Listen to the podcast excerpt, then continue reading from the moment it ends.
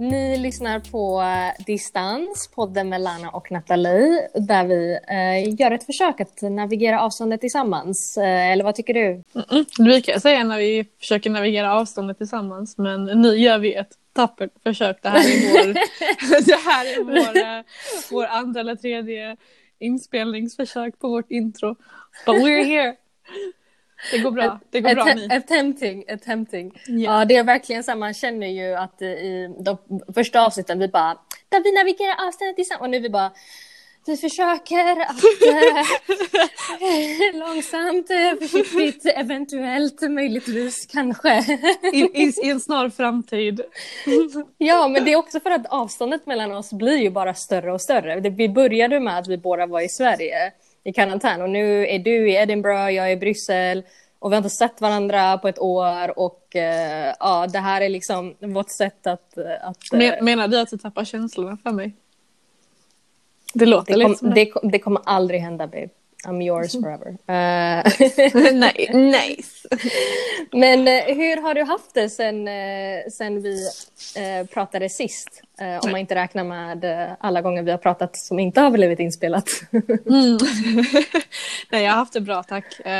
jag fan känner att jag ändå rest ganska mycket jämfört med alla andra som är, sitter i karantän i Storbritannien och ja, eller inte nödvändigtvis sitter i karantän men många som liksom ja, håller sig hemma och ja, mm. går inte ut så mycket så har jag faktiskt rest mycket och då har jag rest hem till Sverige vid två tillfällen. Um, hyrt en liten mysig stuga uppe i, uh, oh. uppe i ja, norra Skåne, ja, Blekinge. Uh, jättekonstigt val av stuga, jag vet. Blekinge. Why? Men det var fett mys. Um, Men why not? Eller hur? Eller hur? Vi hade en liten båt en liten rosa båt som vi kallar Pärlan, eller den hette Pärlan. Det var jättemysigt faktiskt. Eh, och ja, bara tillbringat eh, väldigt mycket tid med vänner och ja. Alltså det märks, ju att, det märks att vi har vita pojkvänner. Vi, vi börjar göra massa så här för white people activity. But let's go fishing on yeah. a pink boat called the Pearl. Eller i vintras. Read. let's recycle. Eller som i vintras när, när min holländska pojkvän bara, ja ah, men vi går och åker skidor i Alperna.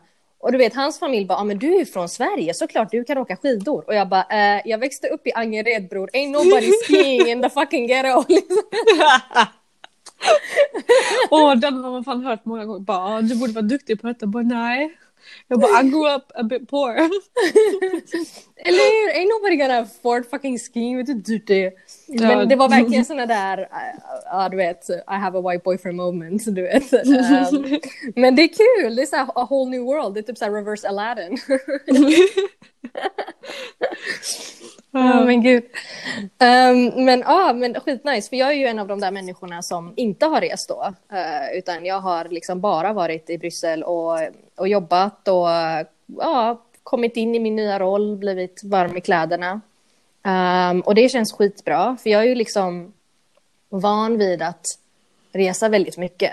Um, och, uh, och det, är ju, det har faktiskt varit jätteskönt att ha en legitim ursäkt mm. att inte göra det. För jag känner att för så många år levde jag ur en liksom, resväska. Mm. Och nu helt plötsligt så känner jag mig väldigt bekväm i att, i att ha den stabiliteten. Ja, det är... It's a, it's a whole new feeling and a whole mm. new world and a whole new everything. Alltså, jag kan hålla med med det. För att jag, liksom, jag har ju också tillbringat vad de senaste tre åren faktiskt. Ja, om, man, om man kollar på vår master eh, sabbatsåret och mitt första arbetsår. Mm. Så har det, jag har ju i princip levt i en resväska utan skämt. Alltså liksom mm. inte varit i mitt rum här. Eh, och mm. nu känner jag typ att det känns som att det är så många som har liksom tröttnat att jobba hemifrån. Medan jag, så här, jag älskar det. Jag tycker det är så härligt. Mm. Jag tycker det är så mm. skönt att äntligen ha någon rutin. Ha någon typ av kontinuitet som jag så här, känt jag kanske inte haft. Um, så jag, jag älskar det alltså. Ja, nice. nej, men jag tänker ju lite grann på att få, alltså, det är ofta, ofta som man glorifierar det här med att resa i arbetet. För man tänker så här, åh fan vad nice, man stannar på nice hotell och du vet, alltså arbetet står för notan. Och sen när man faktiskt gör det så kommer man fram till att det inte alls är så glamoröst utan Nej. det bara liksom förstör ens rutiner lite grann och man känner sig lite så här, ja, ehm, och, och, och jag känner typ, alltså jag vet inte, må- många kanske har bilden av typ så här, vad heter den här Emily in Paris? Mm, oh, gud, ja. Don't get me Alltså- on that. Alltså jag kollade på första avsnittet igår och eh, anledningen till det var för att jag och eh, min sambo, vi, vi har en tradition som vi har haft nu andra året i rad. Jag vet inte om det räknas som en tradition då, men eh, under hela oktober månad så tittar vi på en skräckfilm eller skräckserie varje kväll. Så vi kör liksom att det är, alltså det är halloween-månaden och hela månaden tittar vi bara på skräck och resten av året tittar vi inte alls på någon som helst skräck. Eh, för det är inget genre jag egentligen tycker om, för jag, jag, tyck, jag blir på riktigt rädd. Um, jag, alltså helt ärligt, jag har haft så många mardrömmar den här månaden. Och, och, eh, men det är ju coolt att se på en välgjord liksom, skräckfilm. Um, och igår kväll så började vi titta på den här franska skräckserien som heter Marianne. Mm. Och eh, du, du känner kanske inte till det, jag vet inte hur stor den är egentligen eh, utanför Frankrike. Men, men den finns på Netflix och den, liksom, den var ju skitläskig. Och utspelar sig på någon liksom, liten kuststad i Frankrike och du vet så här, ja hur som helst, jätte, jätte, eh, ja, creepy. Och sen så tittade vi på ett avsnitt och så, så var vi båda så här. Uh. och så jag bara, jag vet, jag sätter på Emily in Paris så blir det en sån här liksom palette cleanser. Eh, för det är verkligen the antichrist till Marianne. gud, för det, ja. det är verkligen, eh, eller vad blir det? Det är typ alltså cringens mamma. Ja, alltså det var verkligen så motsatsen. Um, och uh, antithesis menar jag, inte antichrist. Um, och, och, och antichrist. Eh, och uh, vad heter det, så satte vi och kollade på den så att vi bara vi inte skulle gå och lägga oss med den här jätteäckliga sista bilden av, av den här läskiga serien. Så kollade vi på den och vi bara typ dog av skratt för den är ju så löjlig. Um, Jag eh, bara, vad- har du sett den? Nej, men jag, så every other white bitch on my Instagram apparently fucking watches it. Så ja. så jag har typ Alltså- sett dem. Alltså på, på ett sätt är det ju verkligen så här escapism. Men på ett annat sätt är det också typ så här, det är ju verkligen balansgång mellan escapism och, och typ tondövhet. Mm, att typ releasa en sån serie under en fucking pandemi. Uh, och hon Ja, bara åh. walking around the streets of Paris, oh yeah, du vet. Och man bara... Hon bara, jag kan inte franska. De är så rude för att de hatar mig för att jag inte kan franska. Man bara, ja. Fair You point. arrogant bitch. Nej, alltså, det, det, fanns, det fanns någon scen där hon, typ så här, hon kom in där hon bara bonjour och så bara pratade hon och de bara why are you talking so loud? Man bara ah. Ja, nej men alltså jag känner också så här, jag är ju lite arrogant på samma sätt som Emily för jag bor ju i fransktalande Bryssel och jag kan ju inte flytande franska. Alltså jag går på franska kurs och sådär vid sidan av mitt arbete och försöker lära mig men det ain't easy bra. Och det det är känns svårt. som Ja, och jag tycker ändå i Bryssel är de snällare än i, alltså vad man stereotypt tycker om Paris, vilket ändå stämmer lite grann. Eh, kanske. För där är det, jag känner ju liksom att här brukar folk eh, ändå inte tycka att man är hemsk om man liksom försöker på sin eh, liksom trasiga franska. Eh, Men eh, av min e- personliga upplevelse i Paris så har det ibland varit lite mer, ja, lite mindre förståelse. Ehm, Ja, det är en gullig serie. Det är bara att jag, jag tror inte, det är lite som du sa, jag tror fan inte man är i typ det mindsetet att man kanske vill kolla på det just nu. Eller det är inte jag i alla fall. Jag är, så här, jag är typ mycket mer, jag vet inte, jag kollar på typ Sons of Anarchy, jag kollar på typ eh, Breaking Bad. Ja, nej men, nej men tro inte nu att jag sitter och kollar på det här och tycker att det är kvalitet. Ehm, jag, bara, jag, må- jag måste försvara mig. Eh, nej men, uh, ja, alltså en annan grej som jag gjorde häromdagen var att uh, alltså, jag lyssnade på P3 Musikdokumentär. Ehm, och på väg till jobbet har jag liksom sen, eh, lyssnat lite på det ibland. Och de, de gjorde ju ett avsnitt om The Weeknd. Och jag har inte liksom lyssnat på honom jättemycket på, på senaste åren. Alltså, det känns som det var under universitet som jag verkligen knarkade hans musik typ. Ehm, och, eh, och sen så lyssnade jag på det och, och typ igår kväll så bara satte vi på alla hans album och bara lyssnade och jag bara fan, gud vad nice det kommer bli när pandemin är över och klubbarna öppnar igen. Och man kan liksom, och jag är inte en så här stor klubbperson men jag känner så här, gud vad, alltså kommer vi någonsin igen att kunna liksom Mm. vara på en fullsatt klubb och du vet allt det där som man tyckte var jättejobbigt. Ja. Du vet när folk typ så här med sina svettiga händer rör vid en eller alltså du vet nuddar vid en och man bara eh. Och nu man bara come to me, I just want to touch another human. Ja. Eller så här, va- varje gång man ska in i klubbtoaletten och trösta någon random tjej som typ gråter. Ja. Man bara oh he ain't worth it. Nej, men det, det saknar man. Alltså jag fucking älskar alla klubbar, eh, all, alla klubbar i världen, deras tjej, tjej, tjejtoalett. Det är alltid verkligen så här peak solidaritet i de, i de toan. Det. Är helt det. fantastiskt. Jag undrar om killarna har samma sak, att det står en kille och typ så här gråter och så kommer en snubbe och han bara she ain't worth it. In parallel universe. Men, Men ja, jag, jag har också tänkt på det. Alltså, gud, jag, lyssnade, jag satt och lyssnade på Coldplay häromdagen. mm, Och bara typ så här, åh gud vad Basic nice. Jag, bitch. ja, visst, jag, så här, jag, typ, jag, har ju, jag och min brorsa vi har alltid velat gå på en Coldplay-konsert. Um, och sen så råkade min pojkvän också vara stort Coldplay-fan också. Och så bara satt jag och lyssnade och jag bara alltså gud vad nice musik. Och bara Oh, när, för jag, jag ville ju liksom, jag ville ju gå på deras tour. De hade annonsat att de skulle hit och toura eh, typ det här året eller nästa år. Och jag tänkte bara, åh gud vilken bra födelsedagspresent till min pojkvän. Um, och det känns så trist för att typ, ja, man vet ju inte när man kommer kunna gå på så här stora konserter. Just för att infektionsrisken är ju typ a trillion times alltså larger. Mm. Ehm, så det, det är jättesynd. Ehm, och det är typ sådana saker man, man saknar. Och, Mm. och vet du vad man också saknar? Det här att man typ... Det känns som att man tog för givet alla de här stunderna man bara nej jag pallar inte att gå hit, nej jag pallar inte ses, kan vi ses någon annan gång, nej. Och nu är det bara typ fan alltså jag vill ändå typ umgås med allt och alla för att time is precious. Ehm, Och vi kommer nog gå miste om ett år av våra liv där vi liksom sitter inlåsta och kanske i, i alla fall i Storbritannien ytterligare ett år efter det här där vi liksom så måste ha någon form av precaution och social distancing. Mm. Alltså det är nästan som en ny version av typ FOMO, fear of missing out. Att det är typ så här, I want to have the fear of fear of missing out. för det finns det något att feara liksom så här. Ja, precis. för det precis. finns inget som man kan missa nu, för det är ingenting som händer. Så man, man längtar nästan tillbaka till FOMO liksom. Ehm, det är men, som att eh, it holds you accountable. Liksom så. Man blir liksom inte en soffpotatis som liksom inte vill socialisera med någon. Ja, alltså, men en grej som jag reagerade faktiskt på på den här musikdokumentären var att liksom, alltså, jag lyssnade också på avsnitt de gjorde på typ Adele och så finns det en på typ Taylor Swift och så vidare. Och på de avsnitten så går de faktiskt ganska mycket, de, de, alltså det här är ändå P3, de lägger ändå tid på att liksom säga, ja, du vet, diskutera alla personer som Taylor Swift har varit i ett förhållande med och de tar upp alla de här killarnas namn. Men sen när de pratar om The Weeknd så nämnde de aldrig Bella Hadid. och det har liksom... Och du vet så här, i, i dokumentären så pratar de om att ah, han har liksom hållit sig väldigt privat sedan början. Och han ville till och med skapa en mysteri kring hans egen image i början så att folk inte riktigt visste. Du vet, The Weeknd, är det ett band? Är det en artist? Är det, alltså du vet.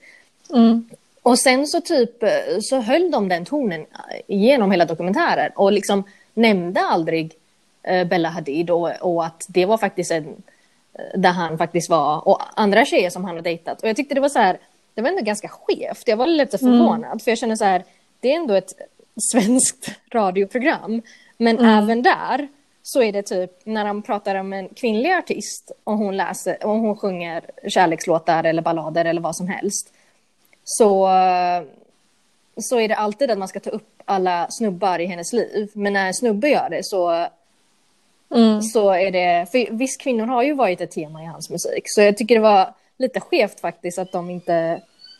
Att man fortfarande ser en sortens, liksom, ja, Nej, men direkt sexism. Liksom. Alltså det, det blev ju en så här häxjakt på Taylor Swift och hon blev ju liksom en meme och det är just så typ därför man, de tar upp det. Alltså inte för att jag tycker det är befogat men eh, ja, alltså men det kan själv tänka dig, typ tänk på ett år så kanske dejtar du aktivt, jag vet inte, typ två, tre personer. Jag Och det hoppas bara inte fun- senaste två åren. Nej, nej, men till, exempel, mm, nej men till exempel. Ja. ehm, och du liksom så här kanske dejtar dem, jag vet inte, tre, fyra månader each. Ja, gud, det, låter, det låter som typ råvaror men i alla fall. Och det funkar liksom inte och, och vi som är känd kommer ju liksom alltid stå i rampljuset. Mm. Det är ganska svårt att dölja sådana grejer och ja, mm. du kanske är övertalad att okej okay, den här tredje mannen jag dejtat liksom det här, det här äh, de senaste två åren, ja men han är den rätta så jag går ut med det här. Jag, jag går ut med det här i offentlighet och sen så spricker det.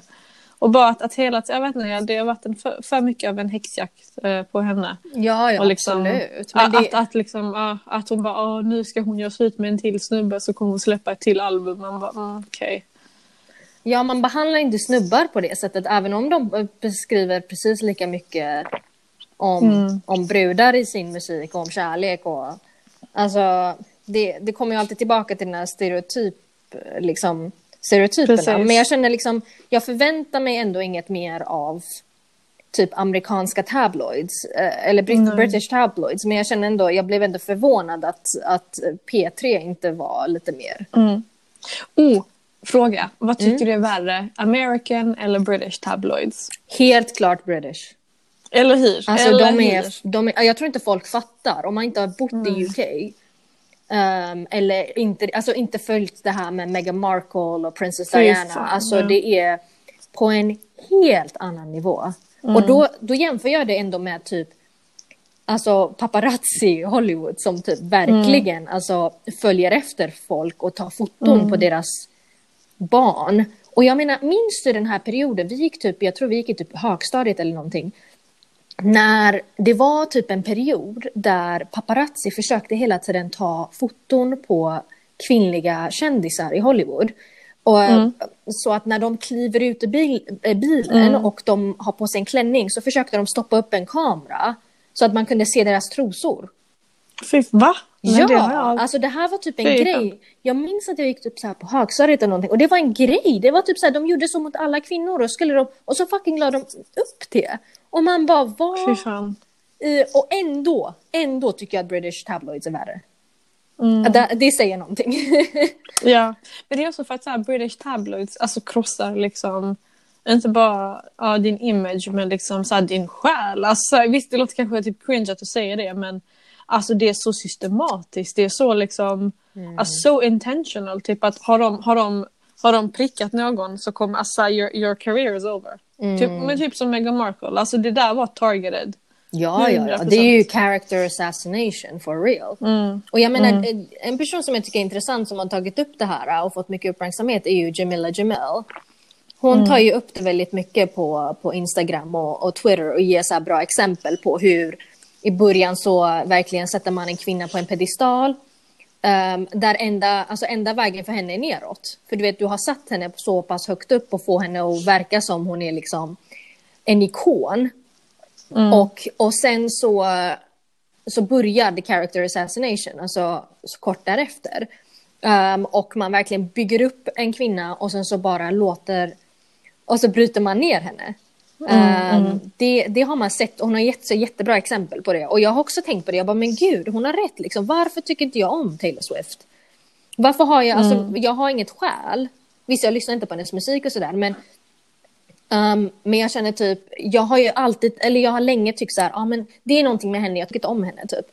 Och sen mm, så mm. inser man att ah, men det här är ju någonting som har indoktrinerats i mig. Att jag ska ha det här kvinnoföraktet för en kvinna som jag inte känner.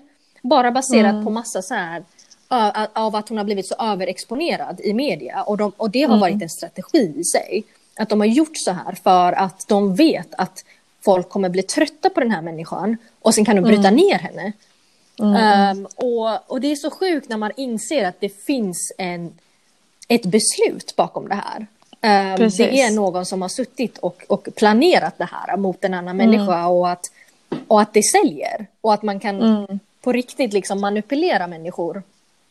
Och, att, att det är så lätt också. Mm, mm. Um, det, det, är faktiskt det är så jäkla sant. Um, och egentligen, alltså, man borde ju ta allting med, ny, med en nypa salt. Liksom. Um, alltså, speciellt när det är liksom kvinnliga, um, kvinnliga kändisar för att de är ju, ja, de är ju, ja, de är ju mycket mer utsatta på det sättet. Mm. men överlag, alltså alltid. Mm. och jag känner själv också att jag typ har stört mig på kändisar utav det jag har läst typ flera gånger kanske har samma, samma liksom tema. Jag vet inte, nu, kan inte, nu kommer jag inte på något konkret exempel men till exempel Taylor Swift.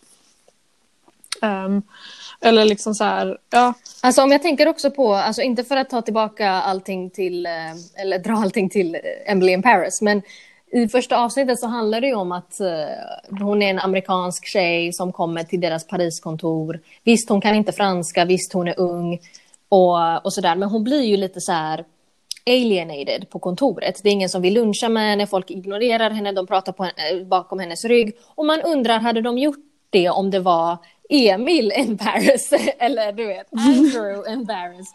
Um, mm. Och du vet, det är en sån där grej som jag känner inte inte görs mot, mot män.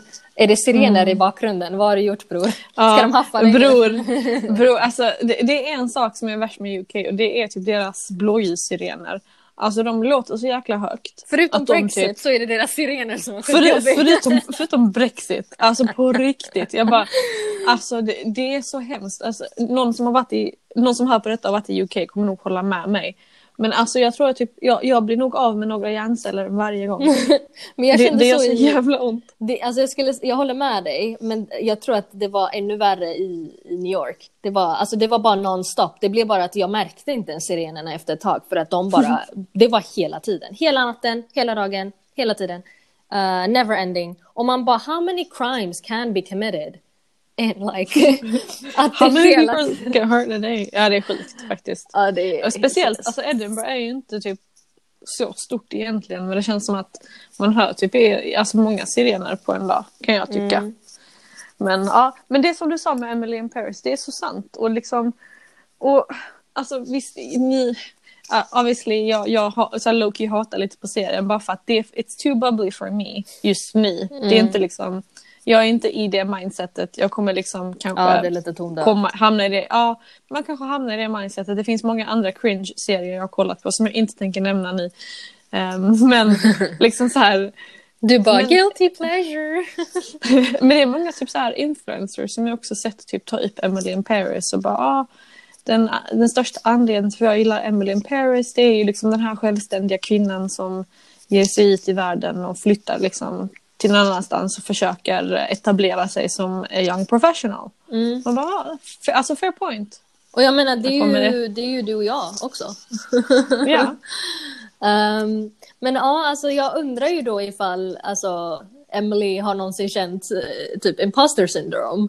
Som jag tror mm. att alltså, väldigt många högpresterande kvinnor uh, känner. Det är ju bevisat. Mm. Um, för det verkar ju som hon alltid kommer med så kreativa, quirky lösningar till allting. Så mm. hon... Äh, ja, man undrar ifall hon, hon mm. känner sig någonsin osäker. Det verkar, alltså det är ändå, det är ja. kanske lite coolt ändå att hon inte ifrågasätter. Utan hon bara kör på.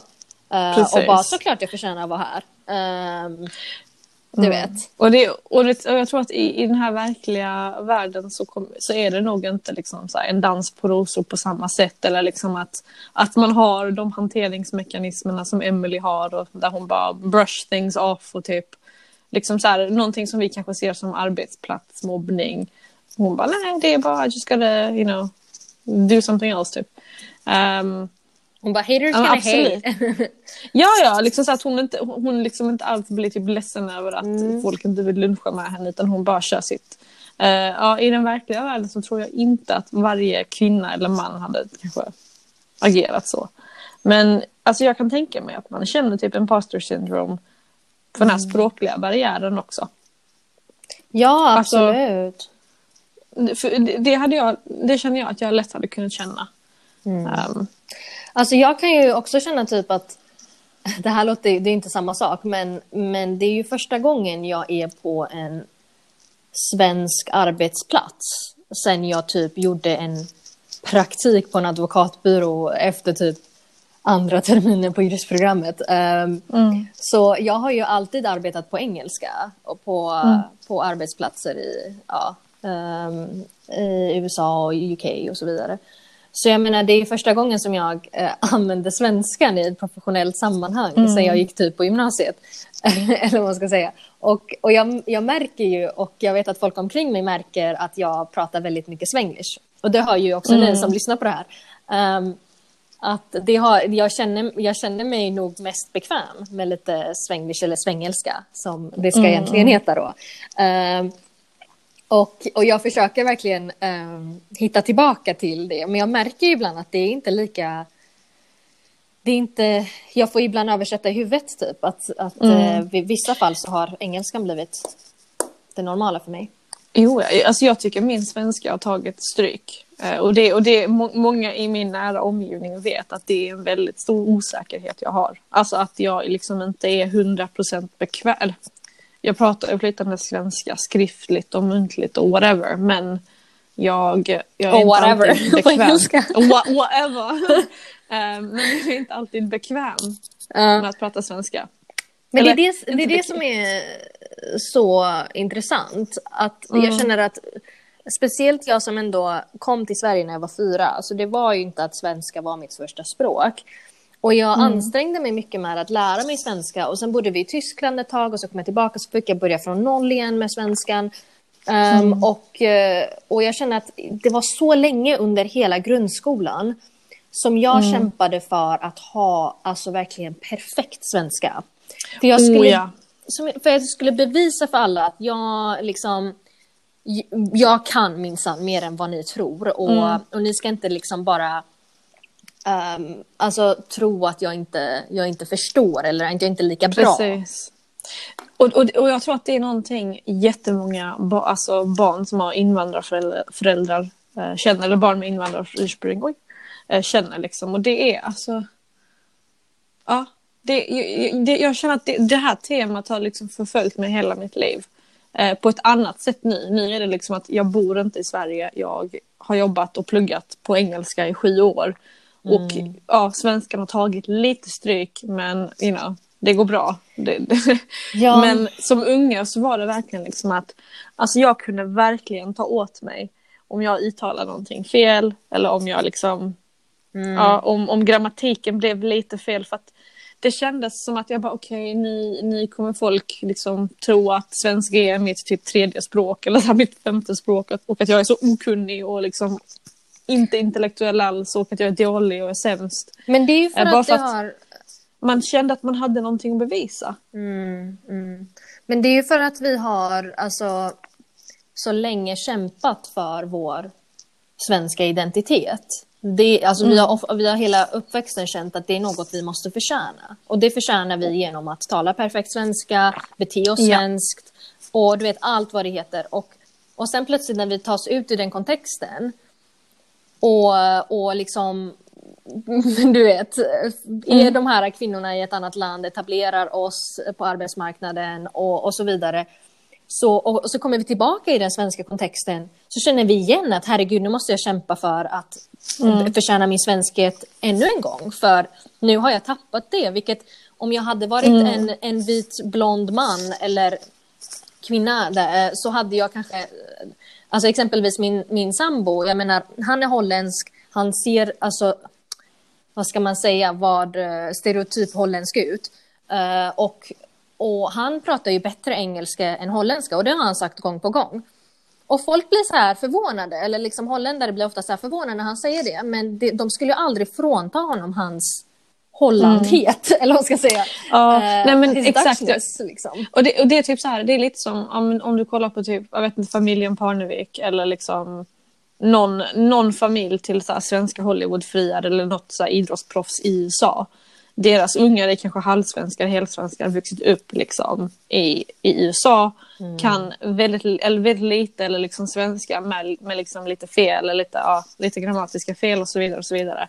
När de är hemma i Sverige så kommer ju de inte ses som okunniga på samma sätt som absolut kanske någon, någon från orten.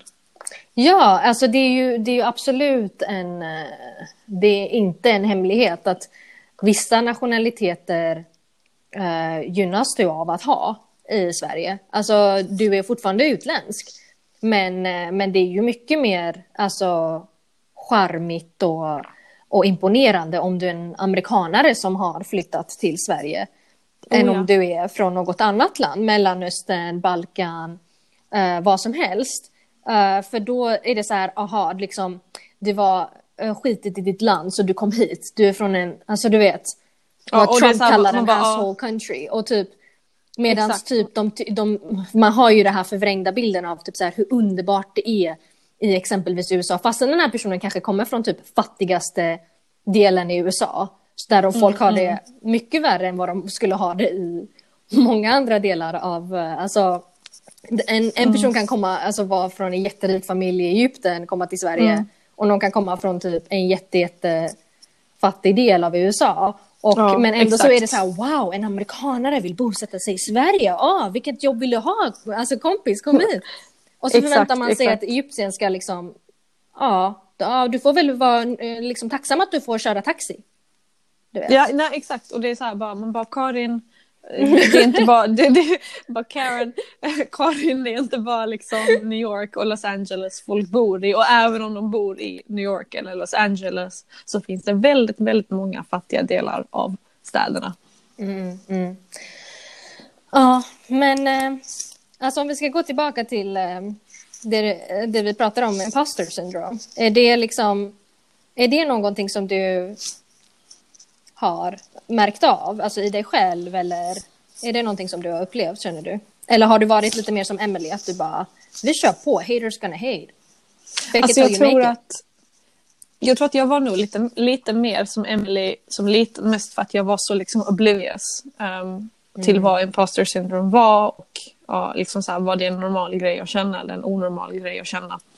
Um, Så jag var väldigt liksom, jag, kan tänka, jag kände nog det när jag var liten, med det här med att talar jag bra svenska, är jag smart nog. Eh, jag måste liksom så här, ja men du vet på, på det sättet. Um, talar jag bra bosniska, gud. Alltså när, när man liksom började, för det var något tillfälle när man bara lärde sig så jävla många språk samtidigt så man bara tappade allting. Så typ, då kände jag kanske, "Åh, hur, ja, tyckte det var jobbigt. Eh, men det är väl mer, mer typ senare liksom i mina karriärval och i mina studieval för att jag känner att jag alltid liksom jag var inte typ 100% säker på att jag ville plugga politik och IR för att jag tänkte okej, jag kanske vill liksom bli läkare. Um, Så jag, gick in i politik trots att jag, jag var väldigt kunnig om politik för att jag växte upp i liksom en familj där vi diskuterade politik jätteofta och jag var väldigt intresserad av utrikesfrågor också redan på gymnasiet. Eh, men sen så valde jag det här. Och det, och det var mycket så här, är det här rätt för mig? Och sen så märkte jag ju också typ att fan IR som en ämnesdisciplin är ju väldigt mansdominerad. Hur, hur lätt kommer det vara för mig att få jobb? Och liksom speciellt det området jag var intresserad av, så säkerhetsstudier och allt det här. Det var ju, säkerhetspolitik är också väldigt mansdominerat. Um, och det var liksom, okej, tillhör jag verkligen här? För att, ja, liksom, jag är typ den enda tjejen som tycker det här är intressant. Um, Och sen så när jag väl började plugga liksom international law och typ humanitarian law, krigsrätt och allt det här, alltså allt det här liksom som har med krigsföring och vapen att göra. Ja, återigen, mansdominerat.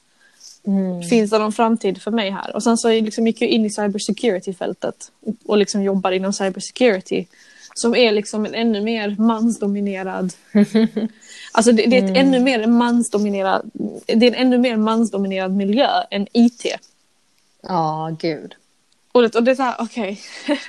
Så, eh, så så typ absolut, då har man väl kanske känt det. Eh, bara tillhör jag verkligen här, borde jag kanske ta någonting där mina möjligheter är kanske lite bättre eller liksom där jag inte behöver konkurrera med så många män. Men sen så har jag också känt typ, ja, alltså är jag verkligen så teknisk? Ehm, liksom, jag pluggar ju politik, jag pluggar inte programmering. Um, så här, ni, ni måste jag lära mig. Just, alltså, så jag, är, jag är redan kvinna i ett mansdominerat fält och sen så kan jag typ inte programmering. Men alltså, felet var ju att jag liksom trodde liksom att okej, du måste vara väldigt här, teknisk, tekniskt begåvad för att kunna jobba med IT-säkerhet. Men det behöver det inte vara. Men jag kände ju verkligen det första året på mitt jobb. Liksom så här, bara, kommer jag vara duktig på det här utan någon teknisk utbildning? Så det var typ min imposter eh, syndrome. Och det kände jag liksom kontinuerligt i ett helt år. Alltså, jag, det, det är så intressant att du säger det, för jag, jag hör det också på dig ibland när vi pratar och jag menar, varje gång vi hörs vid så är det så här, du bara, ah, jo, och jag bara, ah, men hur har din vecka varit? Och du bara, jo, nej, men det var nice, jag fick pris för att jag var typ bästa i teamet och jag fick det här och jag fick det där och, Och de är jättenöjda med mig. Och, alltså du vet, varje gång jag ber dig, fråga, när jag frågar dig typ så här, hur det går, så Mm. har du, låter det som du bara får så här, lovord från, från, från jobbet. Och det Mm. vet jag att du får, för du är så himla duktig. Och du är så jävla bra på det du gör. Men Ja, samtidigt tack. så kan du, du kan säga det, men det är en helt självklar grej, det ska du veta. Och du vet så här, du kan säga det i ena meningen att jag fick diplom och jag fick det här och jag fick det där för att jag är jag, alltså för att jag, de ansåg att jag var bäst i teamet. Och sen i nästa mening säger du att ja, jag går in på antagning.se nu för jag försöker skriva upp mig för någon programmeringskurs eller jag ska göra några extra, jag ska försöka hitta tiden att göra några extra så här, eh, kurser via min, mitt företag för jag känner att eh, jag behöver lite mer kompetens inom det här området som jag jobbar med. Och jag bara, alltså, självklart är vidareutveckling alltid jättebra, men du, det, det, man hör ju att du litar fortfarande inte på din egen förmåga eller du tror inte på att de, de tycker att du är bäst. Eh, eller du liksom känner att ja, men jag måste göra mer för att eh, verkligen vara hun- 200% säker på att jag kan min sak. Fastän det är, väl, det är väl självklart att du kan din sak när hela ditt företag eh, verkligen har sagt och uttryckt att du är, du är bäst. Liksom. Jag menar, vad mer behöver man? Ja, men, men jag tror definitivt liksom att, att den här imposter syndromen har ju blivit värre för att jag, alltså obviously så vill jag ju liksom flytta hem i en snar framtid. Ehm, och då har jag ju kollat ehm, jobb inom samma område för att jag tycker ju det är jättekul. Eh, och då har ju liksom kraven varit, ja ah, men civilingenjör eller liksom en IT-utbildning och man bara okej. Jag som ändå liksom har erfarenhet och liksom kanske indu- alltså så industry recognized certifications kommer jag komma på en arbetsintervju och Karin kommer bara nej du har inte gått systemvetenskap så du kommer inte få det här jobbet. Man bara men alltså och, och, det, och det är liksom det här och det är att jag försöker alltid liksom jag försöker alltid vara, vara skottsäker. Liksom. Och jag förstår det och det är vettigt. Men samtidigt liksom du måste ju köra ditt race och, och liksom inte känna att du måste kompensera för att svensk arbetsmarknad inte värderar din enorma kompetens. Eh, jag menar, alltså... Nej, men det är sant. Jag tycker ju liksom att det, det är ju någonting som eh, i Sverige man behöver ju arbeta på. Att, att man inte... Alltså det är det som jag ändå tycker om med UK och, och USAs arbetsmarknad ändå. Att det...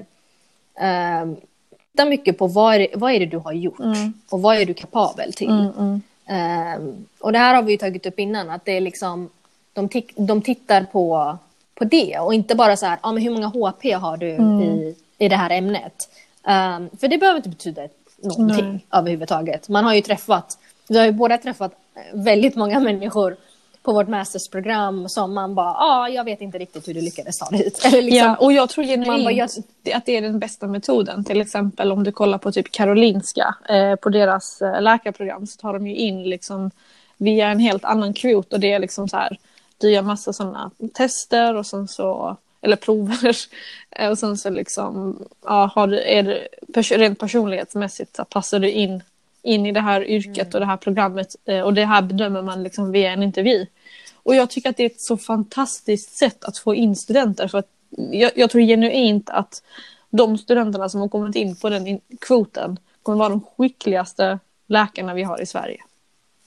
Mm. Jag, jag tror Men det det, är alltså, 100%. det, men det kostar ju för mycket att, att göra så. Mm. Det är mycket enklare att köra på eh, en hemsida där de kan, datorn kan bara gå baserat på betygssnitt. Så slipper man ha... Alltså ja... ehm, det, det, jag känner ju nästan tvärtom lite grann. För jag tycker typ att i, nu när jag jobbar i det här sammanhanget i Bryssel och jag ser hur uttagningsproven för EU ser ut exempelvis. Om man vill jobba där så är det ju de här äh, test efter test och allt det där. Och ibland kan man ifrågasätta typ så här. Okej, om man vill jobba för EU, vad spelar det för roll hur bra jag är på att göra abstract reasoning? Ja. Alltså du vet det här med att se mönster. Alltså det är kul att göra, det alltså, det är ju lite så här hjärngympa och det är väl nice. Men, men man undrar alltså, ibland så blir det att de som blir antagna på sånt här är ju de som har den här förmågan att sitta ner och nöta i sig den här kunskapen. Men sen kanske inte de ha några sociala förmågor mm. överhuvudtaget. Uh, och sen så blir det lite fel ja. sen i rekryteringsprocessen. Oh, ja. Så, och jag menar, ja, det, det, det, har vi. det finns ju inget perfekt Nej, sätt. och det har vi i UK också. Liksom att när man ska in på en sån här graduate scheme så är det ju oftast alltså psycho, psychometric testing som är liksom ditt abstrakta mm. tänkande. Um, hur du liksom hanterar information och hur du liksom vad du gör med den informationen, hur du läser av statistik. Och det, jag var ju tvungen att gå igenom två rundor av just det. Uh, för att komma, mm, ja, girl, för att komma till min intervju. Um, och, och, alltså absolut, det är jobbigt för det är min största svaghet. Jag är inte bra på sådana typer av prover. Uh, jag liksom, mm. ja, jag, det är tidspress. Um, liksom all den här kunskapen, jag kanske nött in sju dagar i rad, bara går ut genom fönstret när jag liksom öppnar upp första sidan. Mm. Jag, jag, är sån av mig, jag har alltid mm. varit det. Um, och det, det är som du säger, jag, jag håller med. Alltså, Mm. Trots att jag visst jag sa det här om Karolinska och ja, fantastiskt. Men jag menar då intervju, alltså intervjukvots, själva intervjun är nice men att behöva liksom gå igenom sådana prov kanske mindre nice. Och, och jag tror att om man är liksom mm. som du och jag, att vi kanske är liksom mer humaniora-orienterade människor. Så känner man mm. att okej, okay, karriär, den här karriärmöjligheten som jag gärna vill göra, som är liksom inom, inom det jag pluggat, det känns så långt borta.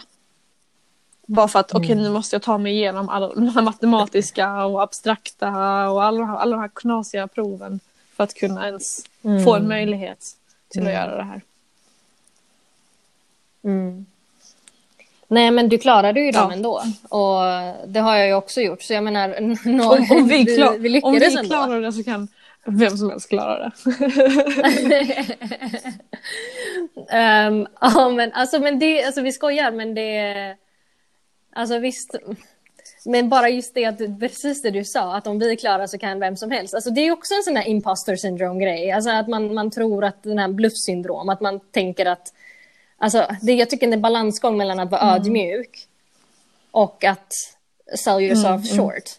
Och verkligen känna att, åh, kunde, äh, lilla jag, du vet. Uh, uh, och, och jag tror att det är synd och jag menar, Ja, på min arbetsplats nu, uh, för första gången så har jag liksom uh, en kvinnlig chef. Mm.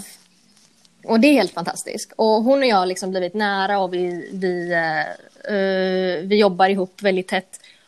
Och, hon, och vi har haft många så diskussioner om det här. och hon har sagt till mig, hon bara en grej du behöver jobba på är det här med att du ber om ursäkt alldeles mm. för mycket. Och hon bara, det finns inget skäl till varför du ska be om ursäkt. Det är en brittisk, liksom, det är en brittisk grej. Det, det är en brittisk Ja men eller hur, jag tror att det är en... Det, det är typ lite brittisk för att du vet, där ska man hålla på hela tiden, sorry this, sorry that. Men också typ så här, kanske från att man är persisk, att liksom... Uh, och att, mm. att du vet, du, vet du, du gör värsta trerätters, du fixar hela ditt hem, du bjuder över gäster, de kommer dit. Alltså det är verkligen, allting ser spotless ut, allt ser amazing ut, allt smakar fantastiskt. Och så ändå när de ska hem, man bara, jag ber om ursäkt för att allting var skit. Jag ber om ursäkt för att mitt hus var ett elände. Jag ber om ursäkt för att maten smakade så dåligt. Jag ber om ursäkt. Låt mig gå ner på mina knän och liksom kyssa dina fötter, förlåt. Typ så här. Att man har den artighetsfasonerna. Mm. Um, och jag vet inte om det bidrar eller om det är indoktrinerad sexism eller vad det nu kan vara. Alltså, mm. Att jag liksom, att, äh, men det är så konstigt för det går ju egentligen inte ihop med min, mm. med min personlighet. Och det är det jag tycker också är intressant med dig, att du vet så här, av alla mina tjejkompisar så är du ändå en av de mest feminina av dig liksom. Och, det, och, och du är ändå, um, och ändå är du så här så otroligt intresserad av ämnen som traditionellt då har varit så mansdominerade och, och mm. fortfarande är liksom. Eller mas, alltså traditionellt maskulina. Och det är en grej som jag alltid tycker har varit superintressant med dig, att du har liksom aldrig förlorat dig själv i det. Du har aldrig liksom... Alltså visst, jag förstår att man liksom ibland ifrågasätter sin kompetens, men du har inte mm. ifrågasatt dig själv på sätt och vis. Um, du har aldrig försökt liksom ändra på sättet du Nej, är. Och, och jag tycker du är så modig som liksom så här, ändå på en brittisk arbetsplats där det inte är platt hierarki som det är på svensk arbetsplats många gånger. Att du ändå är liksom, du talar väldigt ärligt och frank med, din, mm. med med dina medarbetare och din chef om mm, vad du mm. tycker om saker och ting. Um, och jag tycker det är, Eh, jättecoolt faktiskt och sjukt inspirerande. För det är så Mm, det ska vara egentligen. Men det är inte alla som vågar och, och, det. Jag tror att det är så här, Ehm. jag fattar liksom inte varför folk inte vågar. Speciellt om det är någonting väldigt viktigt. Då känner jag bara, ja, alltså det är klart man ska ta upp det. Ehm, och, och sen så tror jag också Mm. att, jag tror både du och jag vet hur man ska artikulera vissa grejer på så sätt att det, liksom, att det låter bra, att det inte låter liksom pretentious ehm, eller oartigt. Utan vi kan liksom ändå formulera oss på så sätt att det, det, det låter hövligt liksom.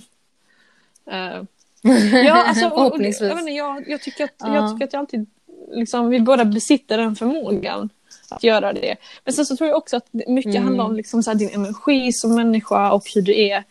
För att jag är ju så väldigt glad och smiley och Mm. liksom så här väldigt typ, ja, väldigt vänlig.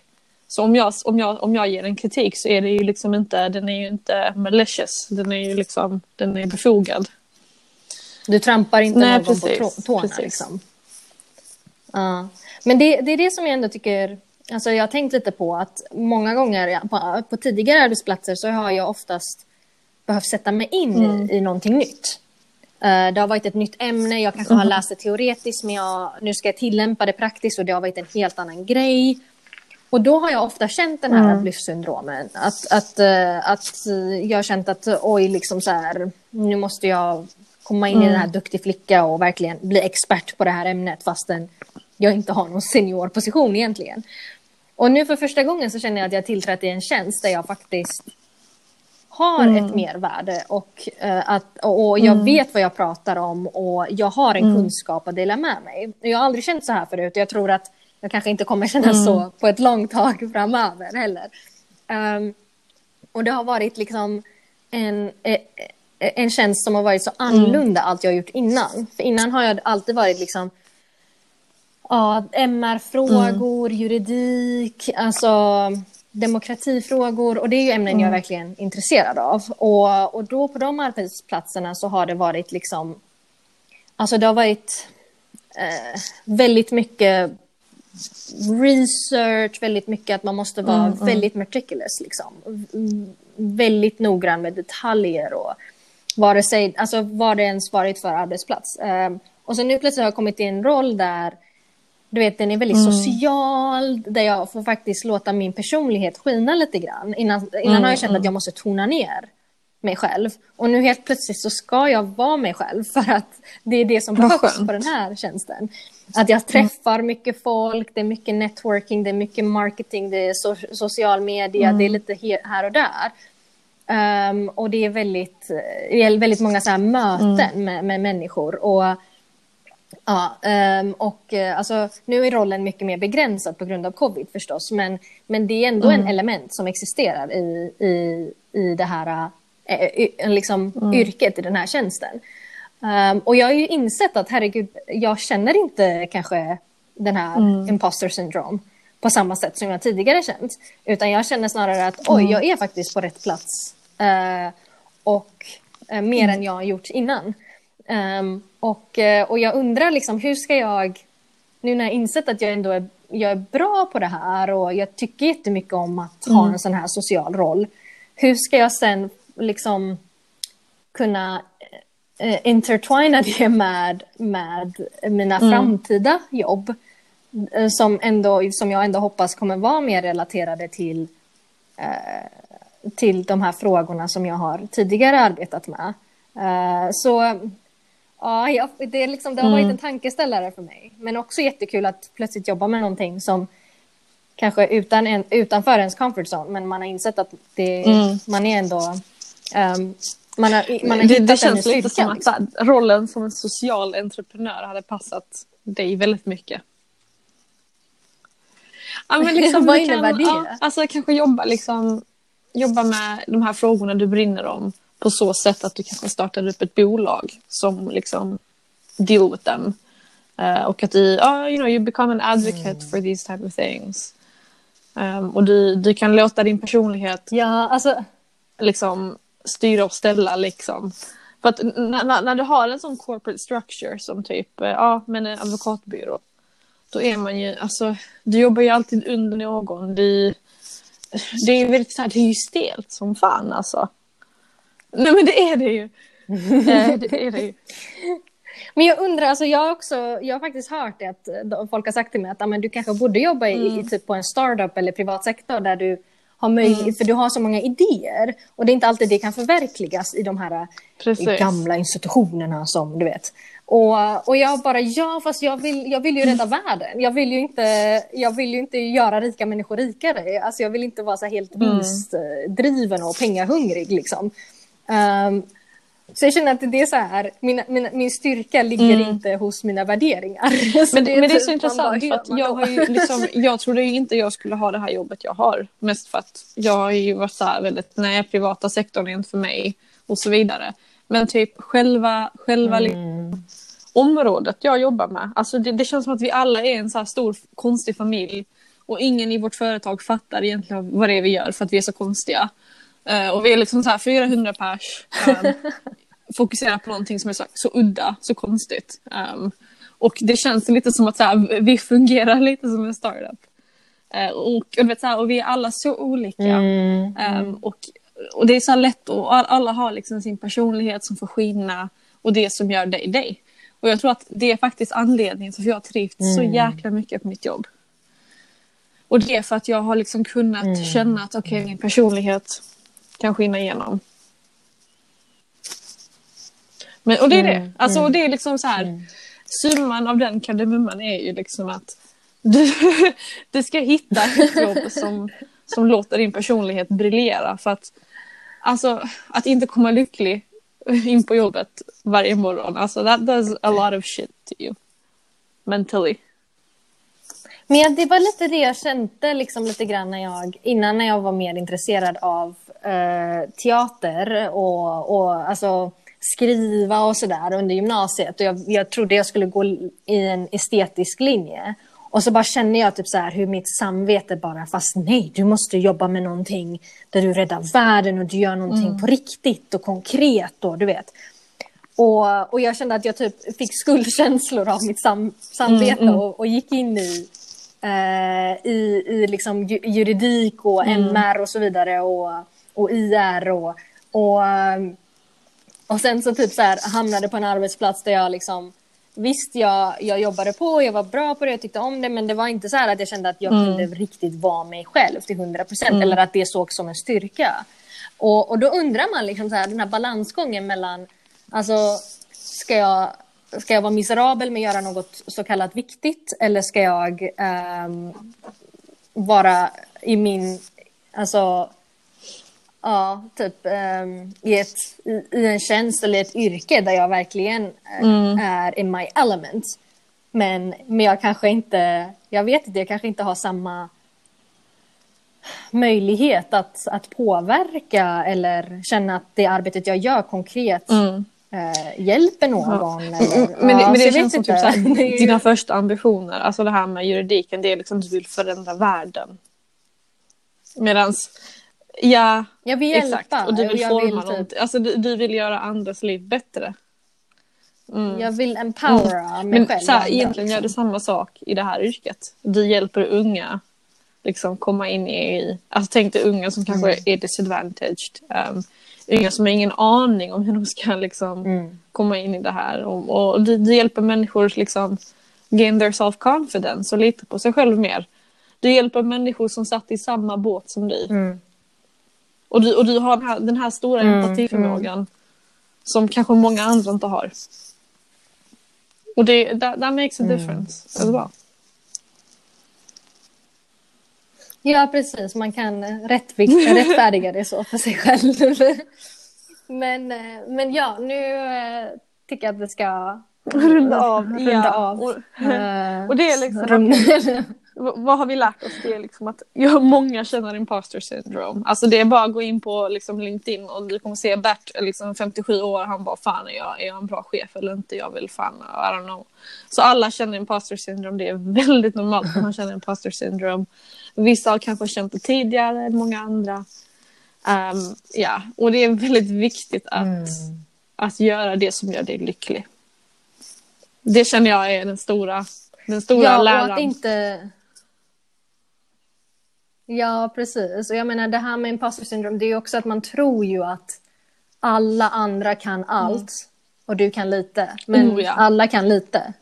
Eller alla kan lika lite. Oh, ja. Och, eh, och ja, man får bara liksom, det är ju en, ja, det, det är en utveckling att, att inse det och, och, och värdera sitt eget. Och jag tror att, Eh, jag tror att man kommer över sin imposter det- syndrome mycket bättre när man, när man blir liksom mer aware att andra i din omgivning känner likadant. Så vi, alltså vi går alla runt omkring med en Mm. Precis. ångest vi egentligen inte behöver ha. Vi är alla bluffmakare. That's Ja, the conclusion verkligen. of this episode. Okej, men nu får ni ha det så himla bra och sen så hörs vi Woo! snart igen.